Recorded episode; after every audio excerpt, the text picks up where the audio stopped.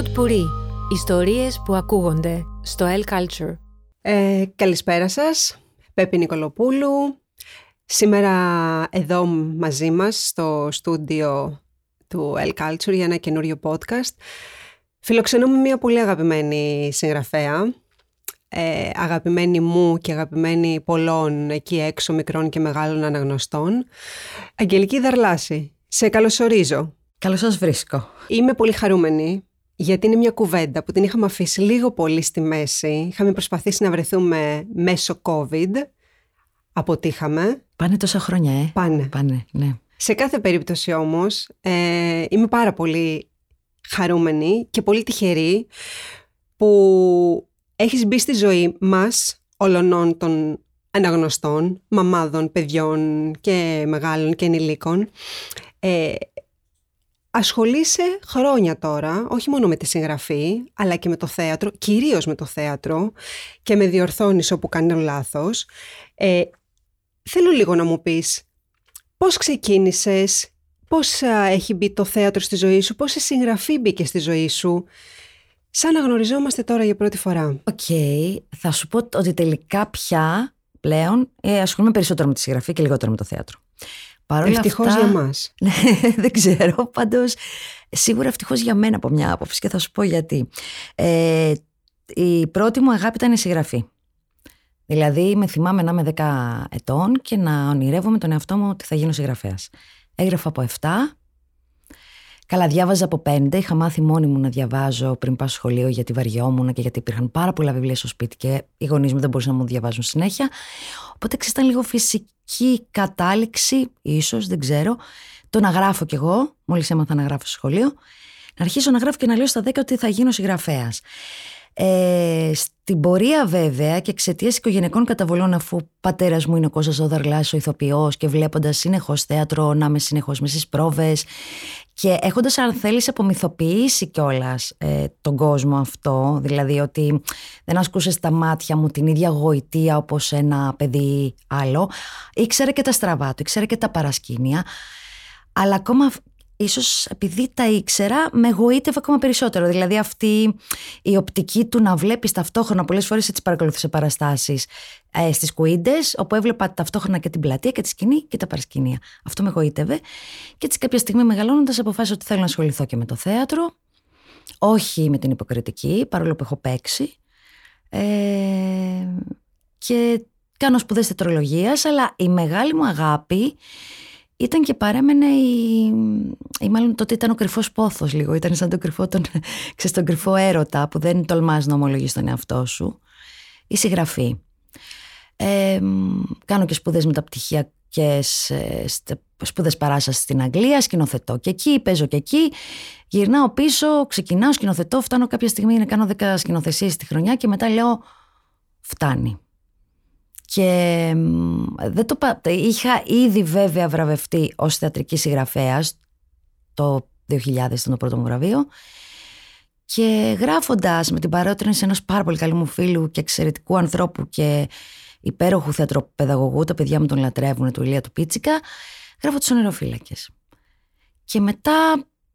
Μετά το μετά... νερό μπήκε στα βλάκι. Μετά ναι. Έτσι δεν είναι. Ναι. Μα, γιατί οι ονειροφύλακες ουσιαστικά ήταν και το ήταν το πρώτο, το πρώτο βιβλίο που βραβεύτηκε, κρατικό έτσι. Ακολούθησε μετά η, το sequel. Ε, μετά, ναι. Μετά από μερικά μετά χρόνια. Μετά από 10 χρόνια προηγουμένως, πια είχαν, είχε, ήταν το τότε που κρύψαμε έναν άγγελο, επίσης βραβεύτηκε. Το δέντρο που είχε φτερά.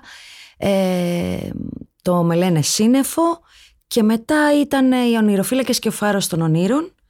Και ελπίζω τώρα στα 20 χρόνια, το, στο τέλος του 2024, να έχουμε και το τρίτο βιβλίο, να ολοκληρωθεί έτσι μια τριλογία ονειροφυλάκων. Χαίρομαι πάρα πολύ που μοιράζεσαι αυτά τα σπουδαία νέα μαζί μας εδώ. Ε, και επειδή μπήκαμε με πολύ ενθουσιασμό, έχω την αίσθηση ότι δεν κάναμε μια μικρή έτσι αναφορά σε ένα, να πούμε λίγο όλους τους τίτλους των βιβλίων. Αν όχι όλους, κάποια από τα πολύ, να, να κάνουμε μια αναφορά. Να, να το πω εγώ. Μυθιστόρημα Ονειροφύλακες τιμήθηκε με κρατικό βραβείο παιδικής λογοτεχνίας το 2005. Από το, το βραβείο από τον κύκλο του ελληνικού παιδικού βιβλίου έχουμε το Αγόρι στο Θεωρείο, εκδόσεις με τέχμιο, το Παλιόπεδο, αγαπημένο μου, εκδόσεις Πατάκι Και συνεχίζουμε με το τότε που κρύψαμε έναν άγγελο από τις εκδόσεις Πατάκη. Και το τελευταίο σου βιβλίο με κλειστά τα μάτια, Με κλειστά από τις μάτια. με κλειστά μάτια από τις εκδόσεις Μετέχμιο. Καλά, υπάρχουν πάρα πολλά ακόμα. Α πούμε, ξέχασες το από μακριά που επίσης το αγαπάω, είναι η κατηγορία. Συμ- συμφωνώ, ξεχώρισα αυτά που βραβεύτηκαν Οκ. και πρόσθεσα το τελευταίο. Οκ. Και σου δίνω το ρόλο το ελεύθερο να προσθέσεις εσύ στη λίστα την ε, Εντάξει, μακριά είναι- που έχεις. Ναι, είναι πολλά. Είναι, α, σίγουρα το από μακριά θα το προσθέσω γιατί επίσης έχει βραβευτεί. Ε, μ, ε, και θα προσέθετα και τη σειρά η Μεγάλη Μικρή που είναι μια σειρά που νομίζω κάνει διαφορά σε αυτό που λέμε βιογραφίες γιατί δεν πρόκειται τελικά για βιογραφίες μεγάλων Ελληνίδων και, Ελλη- ε, και Το Ελλήνων. Μεγάλη Μικρή είναι μια καταπληκτική σειρά βιβλίων. Ε, το τελευταίο, αν δεν κάνω λάθος, ήταν η μουσική. Μουσική. Ε, το οποίο πραγματικά μιλάμε για ένα εντελώς διαφορετικό είδος. λίγο, είναι λίγο ντοκιμαντερίστικο, αν Μμ. μπορούσαμε να μιλήσουμε με κινηματογραφική γλώσσα. Ε, το οποίο νομίζω ότι είχε τρομερά μεγάλη επιτυχία, Αγγελική. Κοίτα, ναι, έχει αγαπηθεί πάρα πολύ ακριβώς επειδή ε, αγγίζει, ξέρεις, τη βιογραφία που τουλάχιστον εμένα με ενδιαφέρει. Δηλαδή πάντα ανθρώπους που θαυμάζω, αν και όχι πάντα, όταν ήμουν μικρή δεν με ένοιαζε, μεγαλώνοντας απέκτησα αυτό το, το ενδιαφέρον για τη ζωή τους. Αλλά αυτό συνδυάζει πολύ ωραία τη μυθοπλασία, δηλαδή είναι στην ουσία διηγήματα. Έτσι δεν είναι ε, μια αφήγηση της ε, ζωής το, ε, κάποιου ας πούμε του Μάνου Χατζηδάκη.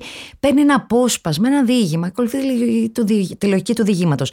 Ένα απόσπασμα της ζωής του ένα, μι- με αφορμή κάτι που πραγματικά έχει συμβεί. Δηλαδή ε, ξεκινάω με βάση κάποια πραγματικά βιογραφικά στοιχεία στους νεότερους φυσικά πολλές φορές από τις ίδιες τις αφηγήσεις και διηγήσεις τους, στους παλιότερους όπως όταν έκανα τους ήρωες του 1821, από βιογραφικά στοιχεία είτε από μαρτυρίες. Οπότε με αφορμή ένα μικρό επεισόδιο που κάπου καταγράφεται ή κάτι παρόμοιο, ξεκινάω μια αφήγηση, ένα διήγημα ε, και φυσικά από εκεί περνάει και όλη, αν θες, η δυσκολία η προσωπική που αντιμετώπισε στα παιδικά του χρόνια ε, αυτός που επιλέγω κάθε φορά. Ο έτσι. εκάστοτε ήρωας Ναι. πρωταγωνιστής, Ναι. ακριβώς. Γιατί αυτό με ενδιέφερε. Με ενδιέφερε να δω ε, να παρουσιάσω ανθρώπους που θαυμάζουμε μένα, αλλά ελάχιστα ξέρουμε για την παιδική τους ηλικία και πόσο δύσκολα μπορεί να ήταν, δύσκολη μπορεί να ήταν ε, είτε σε σχέση με, το, με αφορμή το κοινωνικές πολιτικές συνθήκες είτε ε, καθαρά το, τον, το χαρακτήρα τους και την ιδιοσυγκρασία τους. Ναι. Και θα το ανέφερα τη σειρά αυτή γιατί πραγματικά με ενδιαφέρει και ήθελα να σε ρωτήσω. Ε, οι ιστορίες σου και τα βιβλία σου είναι πλούσια και σε εύρος και σε περιεχόμενο ε, και σε αναφορές. Υπάρχουν ιστορίες οι οποίες είναι μυθοπλασία και φαντασίας, όπως για παράδειγμα οι ονειροφύλακες. Έχουμε ένα, μια μακρινή χώρα όπου ε, ε, κάποιοι άνθρωποι φυλάνε τα όνειρα των ανθρώπων, μια εξαιρετική ιστορία. Και έχουμε και το μικρή μεγάλη. Πώς ξεκινάς να γράφεις ένα βιβλίο, πώς εμπνέεσαι την ιστορία σου; Καταλαβαίνω ότι στο μικρή μεγάλη πολύ πιθανό να είναι κάποια συζήτηση που είχες κάνει ε, με τον ε, εκδοτικό οίκο, ένα ενδιαφέρον που μπορεί να υπήρχε. Αλλά γενικά οι ιστορίες σου, τα παραμύθια σου, πώς ξεκινάνε, ποια είναι αυτή το νήμα που ξεκινάει μέσα στο μυαλό σου και κινητοποιεί την ιστορία; Ούτε στου μεγάλους μικρούς ξεκίνησε από τον εκδότη. Από μένα ξεκίνησε από όταν ήμουν παιδί, επειδή είχα μάθει ότι ο Κολοκοτρόνη ήταν κοντός. Okay. Και αυτό μου έκανε τόσο εντύπωση. Και αυτό μου έμεινε. Mm-hmm. Οπότε, ξέρεις, αυτό δούλευε όλα αυτά τα χρόνια και κάποια στιγμή διαβάζοντας ε, την συνέντευξη του τότε Προέδρου της Δημοκρατίας του Κωστή Στεφανόπουλου είχε αναφερθεί σε ένα περιστατικό στην παιδική του ηλικία και είχα πει μα τι ωραίο που είναι και γιατί ξεχνάμε τα παιδικά μας χρόνια. Οπότε, στο λέω αυτό σαν παράδειγμα γιατί είναι πάντα ξεκινάω από κάτι που εμένα με συγκινεί, εμένα με αγγίζει. Ε, μπορεί να είναι μια φωτογραφία όπως ήταν ε, για παράδειγμα η φωτογραφία με την καταβήθηση του τρίμετρου κούρου ε, κατά την ε, απόκρυψη στο Αρχαιολογικό Μουσείο και έτσι γράφτηκαν το όταν έφυγαν τα γάλματα. Ε, μπορεί να είναι μια, ένα παιχνίδι σε μια κάρτα όπως ήταν η αφορμή για να γράψω το από μακριά που ήταν από ένα παιχνίδι που λέγεται Dixit μια εικόνα με ένα καρουζέλ το λογάκι από ένα καρουζέλ που ξεκολλάει, έχει ξεκολλήσει και πετάει. Ε, μπορεί να είναι κάτι πάρα πολύ απλό η αφορμή, αλλά σίγουρα η ιδέα και το τι θέλω να πω υπάρχει μέσα μου πολύ καιρό, να το πω έτσι, δηλαδή το κομμάτι ας πούμε Ρωμά και το πώς συμπεριφερόμαστε και ποια είναι η θέση τους στις κοινωνίες μας κτλ. Ε, με απασχολούσε κάπου. όταν λοιπόν δόθηκε ευκαιρία, ξεπετάχτηκε. Η αφορμή συνήθως, γι' αυτό σου λέω μπορεί να είναι το τίποτα, ένα τραγούδι, στίχη, τραγουδιού, μια εικόνα, κάτι που θα ακούσω, κάτι που θα μου πει κάποιος. Ε, και από εκεί ξεκινεί, εξετυλίγεται ένα κουβάρι και αρχίζει και βγάζει πράγματα που ούτε έχεις φανταστεί ότι τα είχες, ή αν θέλεις, κομμάτια από το puzzle θα το έλεγα καλύτερα, που ξαφνικά έρχονται το ένα και κουμπώνει δίπλα στο άλλο. Πολύ, έτσι. πολύ ενδιαφέρον. Και μου αρέσει αυτό και μου δίνει αφορμή για να να πω και στους ε, ακροατές μας ότι σήμερα και με αφορμή την συνάντησή μας και με αφορμή το επόμενο βιβλίο του σου, το σημαντικό που θα αναφερθούμε και το αγαπώ πολύ, αλλά και επειδή πλησιάζουν τα Χριστούγεννα, ανάμεσα στην κουβέντα μας θα υπάρχουν και μικρά, μικρές έτσι εκπληξούλες σαν να βγαίνουν μέσα από έναν σάκο του Άι Βασίλη. Τέλεια, πάρα πολύ ωραία. Θα πετάγεται δηλαδή μια μικρή φωνούλα. Έχουμε εδώ τη Βάλια που είναι 11 χρονών και μας κάνει την τιμή να, ε, να έρθει και να μας διαβάσει μερικά βιβλία και έτσι θα ξεπετάγεται και θα λέει μερικά α, αποσπάσματα από βιβλία που προτείνουμε. Είναι καινούργιες κυκλοφορίες και όποιος θέλει μπορεί να τα προμηθευτει για δώρο. Ε, πολύ ωραία, γιατί νομίζω τα Χριστούγεννα ε, είναι η, εγώ, στη συνείδηση δική μου είναι ταυτόχρονα και η γιορτή των βιβλίων. Ε, δηλαδή είναι κατεξοχήν περίοδος να κάνουμε δώρα βιβλία. Το πιστεύεις αυτό ή επειδή είσαι βιβλιοφάγος και συγγραφέας, ε, δηλαδή νομίζεις ότι βλέπω, ο κόσμο βλέπω, το σκέφτεται ναι, ναι, ναι, έτσι; Ναι, ναι, βλέπω ο κόσμος πολύ να κάνει δώρο βιβλίο. Ειδικά τα τελευταία χρόνια και μέσα στην καραντίνα και μετά την καραντίνα, νομίζω ότι ελπίζω να διατηρήσουμε αυτή τη, τη, τη, τη, συνήθεια και όσο περνάνε τα χρόνια, ότι επιστρέψαμε πάλι στο να καταλάβουμε την αξία του βιβλίου. Ε, τώρα τι να σου πω, μπορεί και πάλι να εξοκύλουμε σε άλλες ηλικίες. Χαίρομαι πολύ και να, να πούμε εδώ ότι υπάρχουν, δεν είναι πλέον συνηθισμένο τα Χριστούγεννα να κυκλοφορούν βιβλία μόνο ε, ε, για παιδάκια Αλλά απευθύνονται πλέον και σε, είτε σε ενήλικο κοινό είτε σε εφηβικό κοινό, που ξέρω ότι αγαπάς πολύ και το εφηβικό κοινό. Όπως για παράδειγμα μια πρόσφατη κυκλοφορία από τις εκδόσεις ε, Ψυχογιός, που είναι το βιβλίο «Τη νύχτα που συνάντησα τον Άγιο Βασίλη». Συγγραφέας του είναι ο Μπεν Μίλλερ. Ο Μπεν Μίλλερ έχει φτιάξει μια ιστορία ε, που μας ε, συστήνει τον Τζάξον. Ο Τζάξον ξέρει τα πάντα για τους υπτάμενους ταράντους, τα ξωτικά και το μυστικό εργαστήρι στο Βόρειο Πόλο, καθώς και για τη μαγεία που επιτρέπει στον Άι Βασίλη να μοιράζεται δώρα σε όλο τον κόσμο σε μία μόλις νύχτα. Μόνο ένα δεν ξέρει. Πώς έγινε Άι Βασίλης; Για να ακούσουμε λοιπόν τη Βάλια.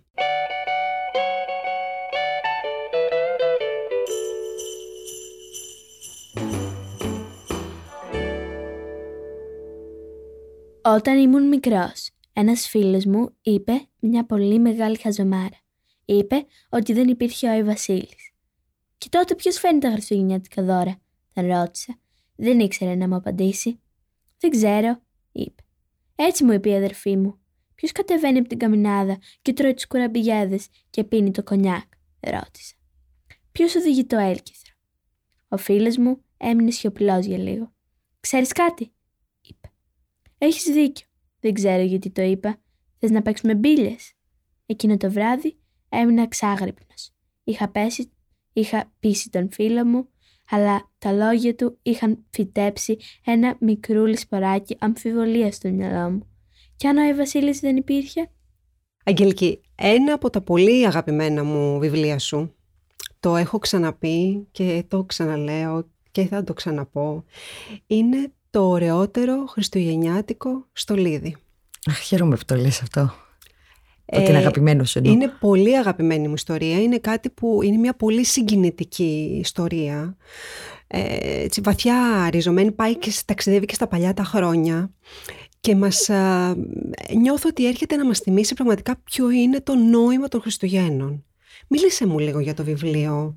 Ακριβώς γι' αυτό το έγραψα. Δηλαδή Κοίτα, δεν είμαι. Ε, να σου το πω κι αλλιώς, μου αρέσουν τα Χριστούγεννα, αλλά νομίζω ότι είναι μια ε, γιορτή που έχει κάπως εκπέσει. δηλαδή, ενώ είναι εντελώς διαφορετικό το νόημά της, έχουμε καταλήξει να είμαστε απλώς καταναλωτές και να γιορτάζουμε λίγο τον καταναλωτισμό. Οπότε από αυτή την άποψη δεν ήμουν ο άνθρωπος που θα κάτσω να γράψω μια χριστουγεννιάτικη ιστορία. Θεωρούσα κιόλας ότι λίγο πολύ όλα έχουν υποθεί. Ξαναγυρνάμε λίγο γύρω από τα ίδια και τα ίδια εξωτικά, οι βασίλειδες κτλ. Λίγο το folklore των Χριστουγέννων που λέω κι εγώ. Και βέβαια ανάμεσα τους βρίσκουμε πάντα καταπληκτικές ιστορίες και ευτυχώς. Γιατί αναζωογονούν, αν θέλεις, το ενδιαφέρον μας για τα Χριστούγεννα και προσωπικά το αναγνωστικό μου ενδιαφέρον.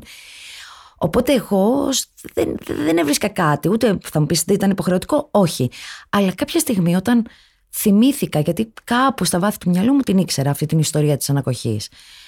Κάπου λοιπόν σε μια έρευνα, νομίζω εκεί, κάνοντας την έρευνα για το όταν έφυγαν τα γάλματα που μελέτησα πάλι το κομμάτι Δεύτερος Παγκόσμιος Πόλεμος, ε, και αναγκαστικά πας και πιο προς τα πίσω, πέφτω πάνω, πάνω πάλι στην ιστορία της ανακοχής που συνέβη και την παραμονή των Χριστουγέννων το 1914 μέσα στον Πρώτο Παγκόσμιο Πόλεμο και κάτι σκύρτησε μέσα μου και βέβαια όπως λες και εσύ είναι, είναι μια κατεξοχήν ανθρώπινη ιστορία βαθιά συγκινητική και είναι αυτό που λέμε, αυτό είναι το νόημα των Χριστουγέννων. Δηλαδή το επιγής ειρήνη, που αν θέλεις είναι το, το, αυτό το μήνυμα ελπίδας που φέρνει ο Χριστός στον κόσμο σε όσους πιστεύουν ότι είναι, σε όσους είναι χριστιανοί ή και αν θέλεις και σε όσους δεν είναι χριστιανοί γιατί είναι ένα πανανθρώπινο μήνυμα το επιγής ειρήνη έρχεται λοιπόν αυτή η ιστορία αυτή η αληθινή ιστορία και το κάνει πράξη.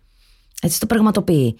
Είναι εχθροί που για ένα βράδυ αποφασίζουν να γίνουν φίλοι, να μονιάσουν, να δουν τον άνθρωπο πίσω από τον εχθρό και να παίξουν μπάλα, να μοιραστούν στολίδια, να μοιραστούν κεράσματα και να ξεχάσουν για λίγο τον πόλεμο. Και που ξέρουμε όλοι ότι ήταν από τους πιο φρικτούς πολέμους ακριβώς λόγω της εγκύτητας, ειδικά οι μάχες στο δυτικό μέτωπο, λόγω της εγκύτητας. Που έτσι κι αλλιώς, ε, ας πούμε, σε, σε, θυμάμαι ότι σε γράμματα που διάβαζα των ε, στρατιωτών έλεγε ότι μυρίζουμε τι ψήνουν, ότι απέναντι ψήνουν. Ναι. ναι. Δηλαδή ήταν, μιλάμε για 50 μέτρα απόσταση. Αυτή λοιπόν η εγκύτητα ε, αναγκαστικά σε, κάποιες, ε, σε κάποια σημεία τους έφερε να γίνουν και πραγματικά φίλοι εντός ή εκτός εγωγικών για μια βραδιά. Είναι πολύ συγκινητική ιστορία. Ε, Γενικώ δεν το έχω με τον πόλεμο, παρόλο που έχω αυτή τη τριλογία του πολέμου, την άτυπη. Ε, δεν, δεν, δεν μπορώ να το διανοηθώ ότι ακόμα συνεχίζουμε το είδος μας να πολεμάει μετά από τόσους αιώνες που έχουμε προεδεύσει και τα λοιπά. Ε, παραλύω κάθε φορά, όπως έχω τώρα μου δια, είμαι πολύ μουδιασμένη με όσα γίνονται όπως οι περισσότεροι βέβαια κάτω στη Μέση Ανατολή. Ε, και έτσι είπα ότι είναι μια ιστορία που αξίζει να την μάθουν οι νεότεροι, αξίζει να τη θυμηθούν όσοι την ξέρουν και να τη μάθουν και, και οι μεγαλύτεροι, γιατί δεν την ξέρουν και πάρα πολύ. Νομίζω ότι είναι από τα βιβλία που κανείς που παραμένει διαχρονικό ε, και κανείς το αναζητάει πλέον και στα βιβλιοπολία. Δεν είναι ένα βιβλίο δηλαδή που επίκαιρο ε, θα βγει, θα ξεχαστεί την επόμενη χρονιά, τα επόμενα Χριστούγεννα, αλλά είναι ένα βιβλίο το οποίο θα το αναζητήσει κάποιος. Και αυτό φαίνεται κιόλας και χαίρομαι πολύ που φέτος ε, γίνεται και θεατρική παράσταση. Και έχει συμβάλει και εσύ σε αυτό. Ναι, έγινε θεατρική παράσταση σε διασκευή δική μου, ε, στο Απομηχανής Θέατρο και σε σκηνοθεσία Δημήτρη ε, μια πάρα πολύ ωραία παράσταση, το είδα και θα ξαναπάω, οπότε συστήνω και σε όλους μεγάλους και μικρούς να πάνε. Ε, μάλιστα είχαμε στην αρχή να σου πω μια επιφύλαξη ότι μήπως είναι για μεγαλύτερα παιδιά. Πρέπει να σου πω ότι και τα πενταράκια μας που ήρθαν από πέντε και πάνω, μια χαρά την, ε, το απολαύσανε. Το απολαυσανε γιατί ακριβώς είναι μια διαφορετική ιστορία που όμως μπορούν να την καταλάβουν μια χαρά και τα παιδιά. Και όπως το βιβλίο, που ξέρω πάρα πολλούς άντρες να το κάνουν δώρο σε άντρες. Ξέρεις, όσο επειδή είναι αυτό το κομμάτι του στρατού ναι, μέσα ναι. και του ποδοσφαίρου. Α, το αγαπάνε λοιπόν πολύ και ενήλικοι. Ε, και έτσι αγαπάνε και την παράσταση. Οπότε είναι μεγάλη χαρά που φέτος έχουμε και τη θεατρική παράσταση. Άρα είναι μια πρόταση και αυτή φέτος ε, για, το, για όσους μας ακούνε για θέατρος. Σπεύσατε να το δείτε. Ε, Ας ακούσουμε λοιπόν και την Βάλια σε ένα μικρό απόσπασμα από το βιβλίο της Αγγελικής Δαρλάση, το ωραιότερο χριστουγεννιάτικο στολίδι.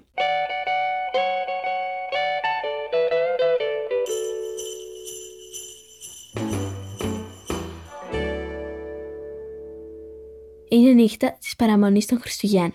Έξω το κρύο του χτερό και το σκοτάδι βαθύ. Μα στα σπίτια, μέσα σε δωμάτια ζεστά. Είναι στημένα χριστουγεννιάτικα δέντρα φορτωμένα με λαμπάτια και πολύχρωμα στολίδια. Σε ένα από αυτά τα δέντρα, σε ένα από τα πιο ψηλά κλαριά, κρέμεται το ωραιότερο χριστουγεννιάτικο στολίδι.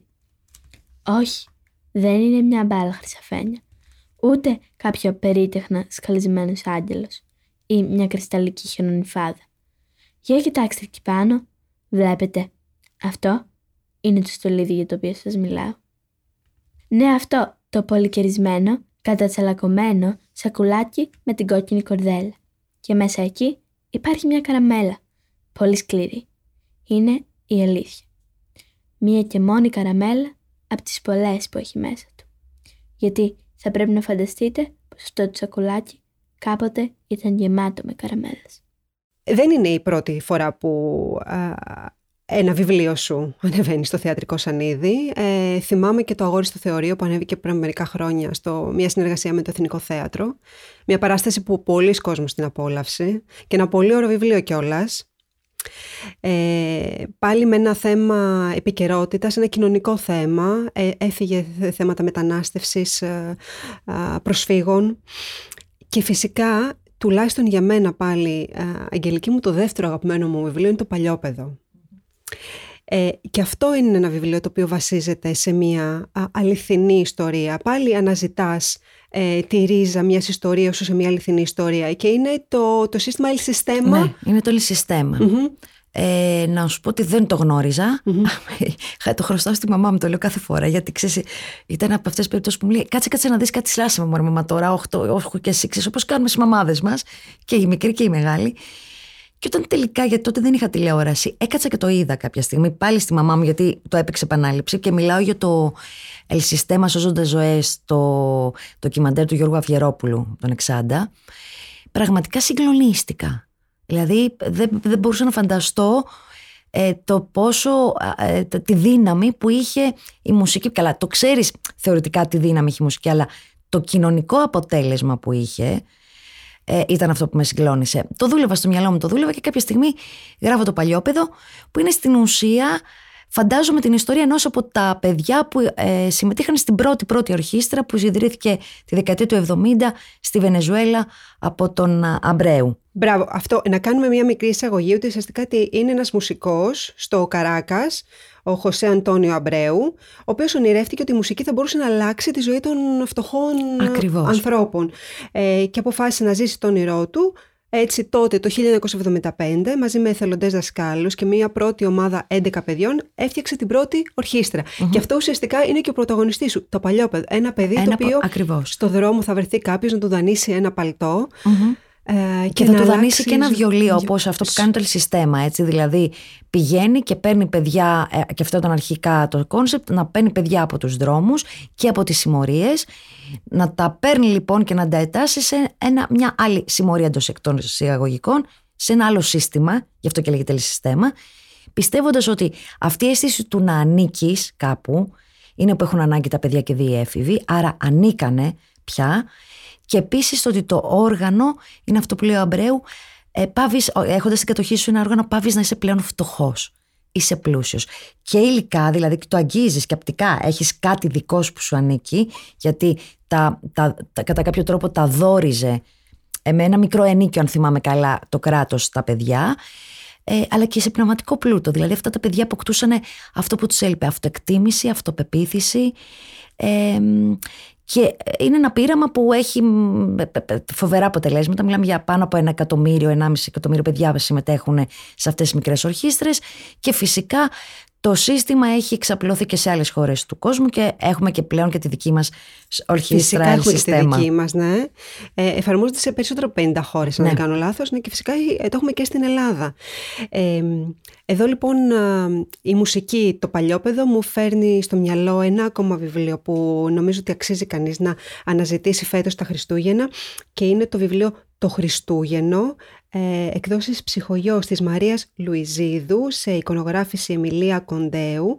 Ε, είναι η ιστορία του Χριστούγεννου που γεννήθηκε στη χούφτα ενός μικρού παιδιού. Κάποιοι λένε πως έμοιαζε με λάμψη, κάποιοι με μελωδία, μα όλοι συμφωνούν πως το Χριστούγεννο ανέδιδε ζεστασιά.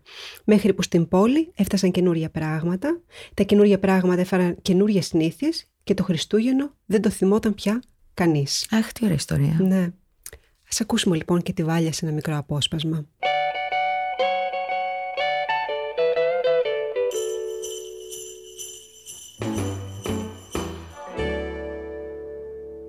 Το Χριστούγεννο ήταν ένα μυστήριο πράγμα. Από όσους το γνώριζαν, άλλοι μιλούσαν για μια ουράνια μελωδία που κουδούνιζε στους νυχτερινούς δρόμους της πόλης. Κάποιοι για μια φωτεινή λάμψη που μαγνήτιζε τα βλέμματα και άλλοι για ένα αγκάλιασμα γλυκού αερικού. Μα όλοι συμφωνούσαν σε ένα πράγμα. Το Χριστούγεννο ήταν κάτι μαγευτικό. Πριν θελήσω να σε ταξιδέψω στο παρελθόν σου και στα παιδικά σου χρόνια, γιατί θα γίνει και αυτό. Οκ. Δεν πρόκειται να φύγεις από εδώ χωρίς να Οκ, εντάξει. σκεφτείς κάτι από μια μυρωδιά μελομακάρουνου και δεν ξέρω ό,τι άλλο μοιραστείς μαζί μας. Θέλω πολύ να μου μιλήσεις για την πρόσφατη λοιπόν εκδοτική κυκλοφορία με κλειστά μάτια στις εκδόσεις ε, Μεταίχμιο. Να κάνω μια μικρή εισαγωγή στο βιβλίο. Α, μετά το ατύχημα λοιπόν του καλύτερου του φίλου, του Άλεξ, η 14χρονη Λου παραμένει με κλειστά μάτια. Άγνωστο γιατί. Με κλειστά μάτια θα τη γνωρίσει και ο 9χρονος Ντόντο, που φαίνεται ότι έχει ένα μυστικό σχέδιο, τόσο για εκείνη όσο και για τον ίδιο. Δεν το έχω διαβάσει, Αγγέλη, και το βιβλίο αυτό. Θα πρέπει να το διαβάσεις. Το ξέρω, ε, σου ζητώ συγγνώμη. Όχι, μωρέ. είναι στη- όχι, το, ξε... το έχω ξαναπεί, είναι στη λίστα μου. Μίλησέ μου όμως για αυτό το βιβλίο, γιατί ξέρω ότι είναι καταπληκτικό. Κοίτα, ε, είναι ένα βιβλίο που γεννήθηκε από ένα μισό όνειρο του γιού μου. Δηλαδή γύρισε και ήρθε ένα πρωί και κάποια στιγμή και μου είπε την ιδέα ότι είναι ένα κορίτσι που έχει κλειστά τα μάτια και κάτι συμβαίνει. Την πρώτη φορά δεν του έδινα σημασία γιατί κάτι άλλο σκεφτόμουν. Και μια στιγμή το θυμήθηκα και λέω για πες μου λίγο πάλι εκείνο που μου είπες. Και αρχίσαμε μαζί να αναρωτιόμαστε γιατί αυτό το κορίτσι έχει κλείσει τα μάτια, τι του έχει συμβεί και τα λοιπά. Δεν είχε απαντήσεις. Οπότε όταν μπαίνω εγώ σε αυτή τη διαδικασία του να αρχίζω να ρωτάω και να αναρωτιέμαι, σημαίνει ότι πρέπει να δώσει απαντήσεις. Και άλλωστε αυτό είναι η τέχνη της γραφής, έτσι. Να θέτεις ερωτήσεις και να τις απαντα Άρα ξέρω ότι για να μάθω τι πραγματικά συνέβη αφού με έτρωγε, έπρεπε να δώσω εγώ τις απαντήσεις. Ε, είναι ένα βιβλίο που στην ουσία μιλάει για εκείνα τα διαφορετικά παιδιά που είναι ο Ντόντο, που κάτι έχει, δεν ξέρουμε τι ακριβώς είναι αυτό που έχει. Ε, ο καθένας βγάζει τα δικά του συμπεράσματα. Ένα παιδί που επίσης ανήκει σε μια διαφορετική οικογένεια γιατί το βρήκανε και το υιοθετήσανε. Ένα ζευγάρι που δεν είναι ζευγάρι μεταξύ τους, ε, αλλά φτιάχνουν αυτή την ιδιότυπη οικογένεια προς χάρη του Ντόντο. Ε, και από την άλλη η Λου που θεωρητικά ανήκει σε μια τυπική οικογένεια ε, αλλά έχει πάρα πολλά προβλήματα ενδοοικογενειακά όπως έχει και προβλήματα στο σχολείο. Και στην ουσία μιλάει και για την ενδοοικογενειακή βία και για το bullying που ε, έχουν τα παιδιά στο σχολείο. Από αυτούς τους ψευτοταΐδες που όμως και οι ίδιοι αν ξέρουμε ότι έχουν τα δικά τους θέματα γι' αυτό και καταλήγουν εκεί. Και μιλάει για αυτή την ανάγκη που ε, έχουν τα παιδιά και που οφείλουμε εμείς να τους δώσουμε αυτή την ανάγκη της ασφάλειας δηλαδή αυτό το, το κοινωνικό πλαίσιο και την, αν θέλεις, το δίχτυ ασφαλείας που πρέπει να παρέχουμε εμείς οι ενήλικοι. Γιατί γύρω από τον Τόντο και τις προσπάθειές του υπάρχουν όλοι αυτοί οι ενήλικοι που άλλοι ε, σιωπηλά, άλλοι λιγότερο σιωπηλά φτιάχνουν αυτό το δίχτυ ασφαλείας και για εκείνον και για τη Λου. Ε, είναι και η ανάγκη του να μιλήσω και για τις διαφορετικές οικογένειες αλλά και το κατά πόσο το να πιστεύεις στον άλλον και ταυτόχρονα στις σχέσεις που δημιουργείς μπορεί πραγματικά να σου ανοίξει τα μάτια και να δει και ποιος είσαι εσύ πραγματικά. Δηλαδή είναι και μια προσπάθεια αν θέλεις ε, ε, να καταλάβεις καλύτερα τον εαυτό σου μέσα από τον άλλον. Δηλαδή πώς μέσα από τις σχέσεις μας καταλαβαίνουμε και πράγματα όχι μόνο για τον άλλον αλλά και για μας ακόμα καλύτερα. Είναι ένα, νομίζω ένα αποελπίπεδο βιβλίο, αγγίζει, έχω επηρεαστεί από το νουάρ, από την νουάρ λογοτεχνία σαφώς, έχει τέτοια στοιχεία. Ε, με έναν detective ας πούμε που είναι συνταξιούχος Α, βλέπω και φρέσκα στοιχεία να φέρνεις Ναι, ναι, ναι, ναι. ε, σε αυτό το βιβλίο. και επίσης υπάρχουν και ήρωες από προηγούμενα βιβλία μου σχεδόν από όλα σε άλλη ηλικία έτσι, Α, ή σε σαν να έχουν διαφορετικά... μεγαλώσει. Ή, ναι, κάποιοι έχουν μεγαλώσει. Ας πούμε είναι η Ραλού από το ε, τότε που κρύψαμε έναν άγγελο σε μεγαλύτερη ηλικία. Είναι όμως και τα παιδιά από, το, όταν, ε, από την άλλη. Έτσι, όχι από τα ιστορικά μου φυσικά, α- από τα υπόλοιπα βιβλία μου, κάνουν μια μικρή παρέλαση, είναι ο γέρος με το χίνο. Ένα, α, ένα, μια από τις μικρές μου ιστορίες που έχει αγαπηθεί πάρα πολύ και περνάει και αυτός. Ε, ναι, είναι μια πολύ σύγχρονη ιστορία, με μια ιστορία πόλης και δρόμου, μια περιπέτεια δρόμου κατά κάποιο τρόπο. Ε, ναι, με σαφείς έτσι, αναφορές στο νουάρ και στα τραγούδια, τα σύγχρονα και τις γενιές μου, γιατί παίζει σημαντικό ρόλο και η Ava Max, μια σύγχρονη pop τραγουδίστρια και ένα τραγούδι της. Α, οκ. Εμονή του άλλου μου του γιου. Α, φανταστικά. Δηλαδή, εγώ πρέπει να πάω τώρα σπίτι να το διαβάσω οπωσδήποτε το βιβλίο. Ελπίζω να σε έψησα. Ε, και, και οι αναγνώστες μας να το αναζητήσουν γιατί η εφηβική λογοτεχνία, ε, η ελληνική καλή εφηβική λογοτεχνία σπανίζει στην εποχή μας. Είναι, την αναζητάς με το μικροσκόπιο. Ε, και χαίρομαι πολύ, γιατί συνήθως τα εφηβάκια πλέον, το ξέρεις καλά και από τα δικά σου παιδιά και από τις ε, ε, εικόνες και τις πληροφορίες που δέχεσαι από τα σχολεία, είναι ότι πλέον καταλήγουν να διαβάζουν μόνο αγγλικά γιατί τα, η ελληνική σοδιάς βιβλία δεν τους ικανοποιούν από άποψη περιεχομένου. Ε, κάναμε αναφορά πριν στο μεγάλο περίπατο του Πέτρου, Αλκιζέη και ένα υπέροχο κόμικ και να αναφέρω ότι φέτος κυκλοφόρησε πάλι και είναι ένα εξαιρετικό βιβλίο, πρόταση για βιβλίο πάλι από τις εκδόσεις Μετέχμη, οι οποίες φυσικά έχουν αγκαλιάσει το έργο της Αλκιζέη. Το κοντά στις Ράγες, που και αυτό είναι ένα graphic novel, εξαιρετικό, υπέροχα χρώματα. Είναι αγαπημένο μου, ένα από τα αγαπημένα μου βιβλία της Αλκιζέη ναι. αυτό. Είναι... Οπότε χαίρομαι πάρα πολύ που έγινε είναι αυτό το εξαιρετικό Καταπληκτικό. Δηλαδή, πραγματικά πρέπει κανείς να το αναζητήσει, να το έχει στη βιβλιοθήκη του, ακόμα και αν το παιδί τώρα είναι μικρό ή μεγαλώνει, να το έχει στη βιβλιοθήκη του.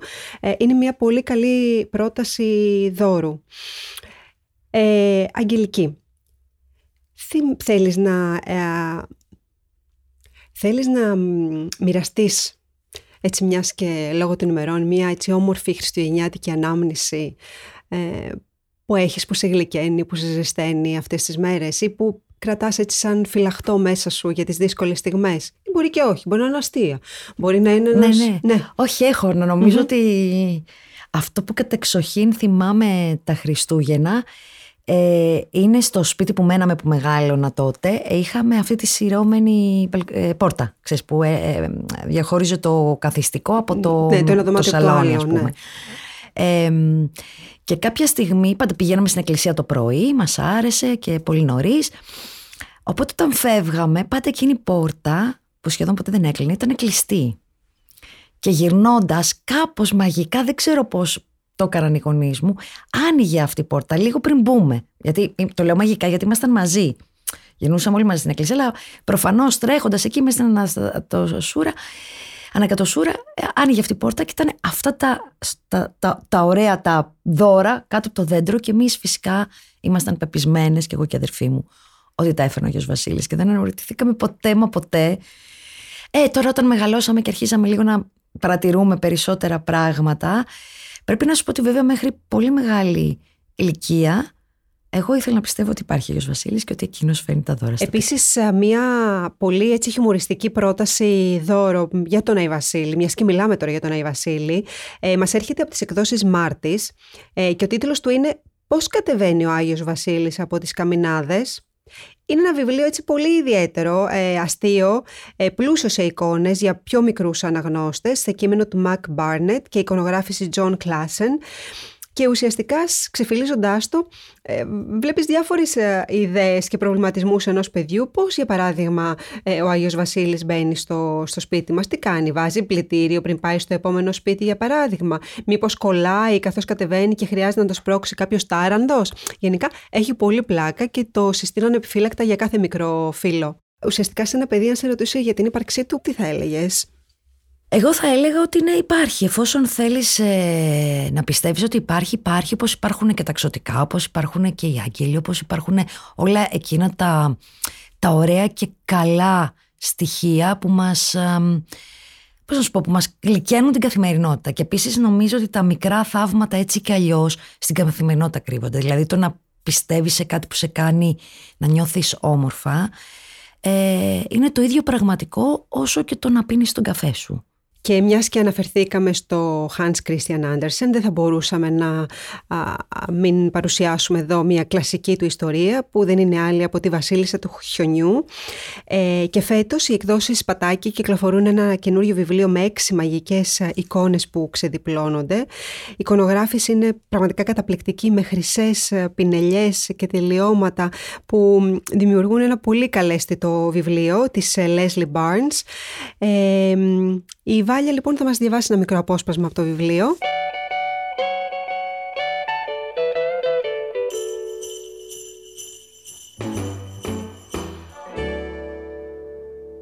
Μια φορά και έναν καιρό, σε μια μακρινή πολιτεία, ζούσαν δύο παιδιά. Η Γκρέντα και ο Κάι. Δεν ήταν αδέλφια, αλλά αγαπούσαν ένας τον άλλον τόσο πολύ, σαν να ήταν πραγματικά αδέλφια. Τα σπίτια τους βρίσκονταν το ένα δίπλα στο άλλο και καθώς κοιμόντουσαν, και ιδίω στις σοφίτες, τα παράθυρά τους ήταν τόσο κολλητά που μπορούσαν να απλώσουν τα χέρια τους και να αγγίξουν ένας τον άλλο. Τα καλοκαίρια μοιράζονταν μια μικρή ταρατσούλα, όπου φύτευαν λαχανικά σε γλάστρες και μια τριανταφυλιά που σκαρφάλωνε γύρω από τα παράθυρα και τα πλαισίωνε με λουλούδια. Το χειμώνα τους άρεσε να κουλουριάζουν μέσα στα ζεστά και να ακούνε τις ιστορίες που τους έλεγε η γιαγιά της Γκρέντας. Μία διαφορετική τώρα απόδοση θα έλεγε κανείς της φιγούρας του Άι Βασίλη συναντάει κανείς σε μία νέα εκδοτική ε, κυκλοφορία από τις εκδόσεις Πατάκη με τον τίτλο «Εσύ να με φωνάζεις Ebenezer». Είναι ένα βιβλίο του Βαγγέλη Ηλιόπουλου σε εικονογράφηση της Ντανιέλα Σταματιάδη που μας αφηγείται την περιπέτεια ενός μικρού παιδιού όταν θα γνωρίσει έναν κύριο, δεν ξέρει το όνομά του αρχικά, γι' αυτό τον ονομάζει Χ, ο οποίος ταξιδεύει ασταμάτητα και σκορπίζει χαρά και τον επισκέφτηκε ένα βράδυ που ήταν θλιμμένος ε, και του ζήτησε επίμονα να παίξουμε. Έτσι ξεκινάει μια πολύ όμορφη ιστορία, ε, μέρος της οποίας θα μας αφηγηθεί έτσι με το γλυκό της τρόπο η βάλια μας.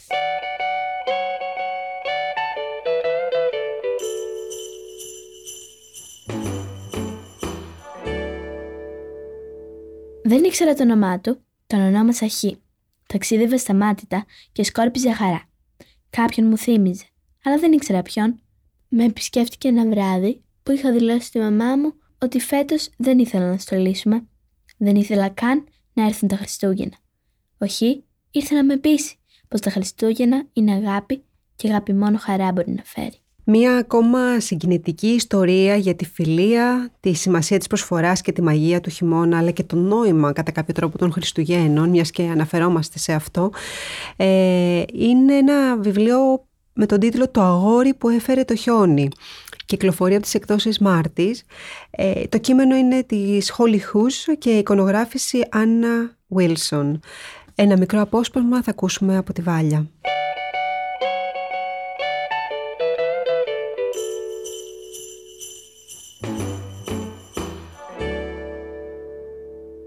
Να μια πόλη που δουλεύει σκληρά, με χιλιάδες κατοίκους βιαστικούς, με πύργους και σκεπές που φτάνουν ψηλά και με πλακόστρου δρόμους στενούς.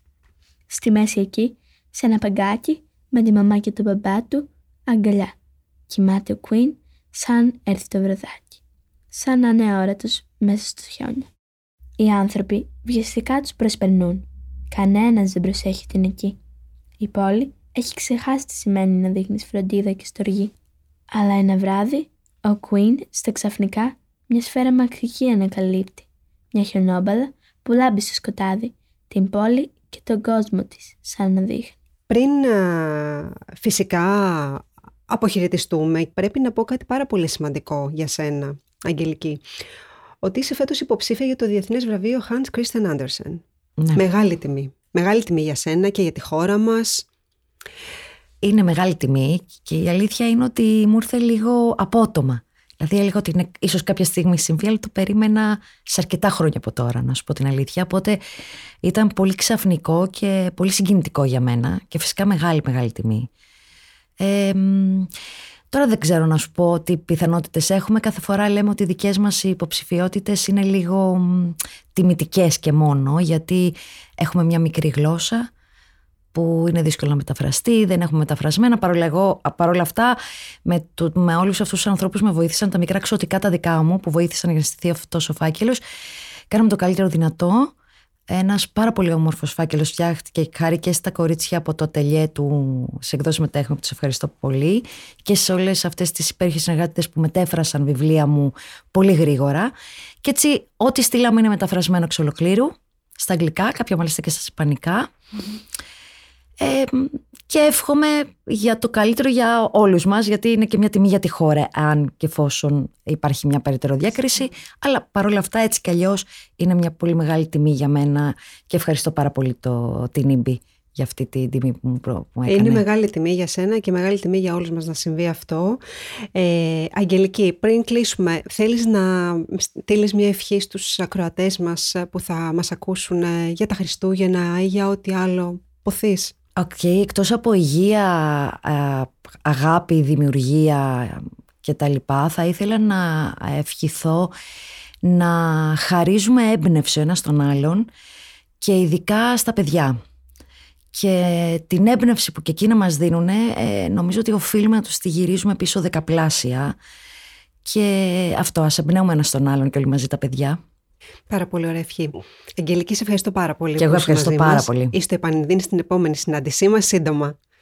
Ευχαριστώ. Το σημερινό podcast ήταν μια χορηγία των βιβλιοπολίων Public. Όλα τα βιβλία που προτείναμε και ακούσατε μπορείτε να τα αναζητήσετε στο public.gr.